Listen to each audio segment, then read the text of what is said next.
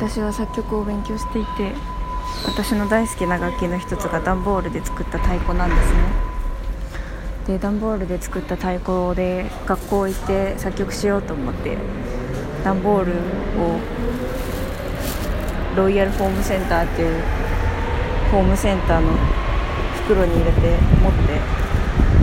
ハンブルクの街へ出かけましてまずご飯を食べて図書館へ行ってさあ学校へ行こうと思ったらその楽器がないんですね。なんとね愕然としましてねとっても悲しくて。とりあえずご飯を食べたショッピングモールへ行こうと思って行って食べた机の下を見てもない。んですだからその近くのお店の人に聞いたんですけど知らないって言われてインフォメーションセンター行ったらいいよって言われて行って聞いたんですけどないけど明日になったら来てるかもしれないから明日電話してって言われておばさんに。悲しくてエスカレーターで下に降りたらスーパーがあってあ私このスーパーも行ったわと思って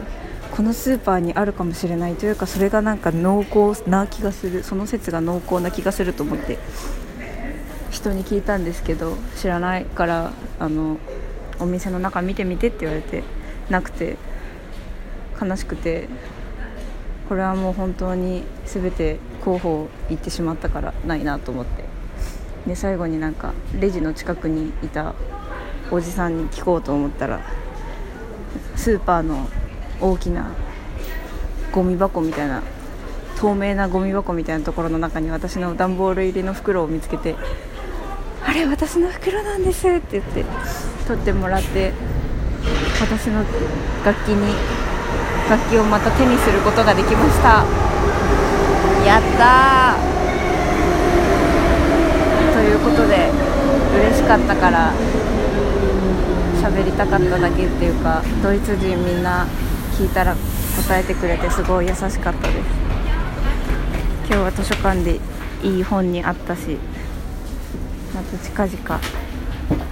ラジオなりブログなりで発信します。それでは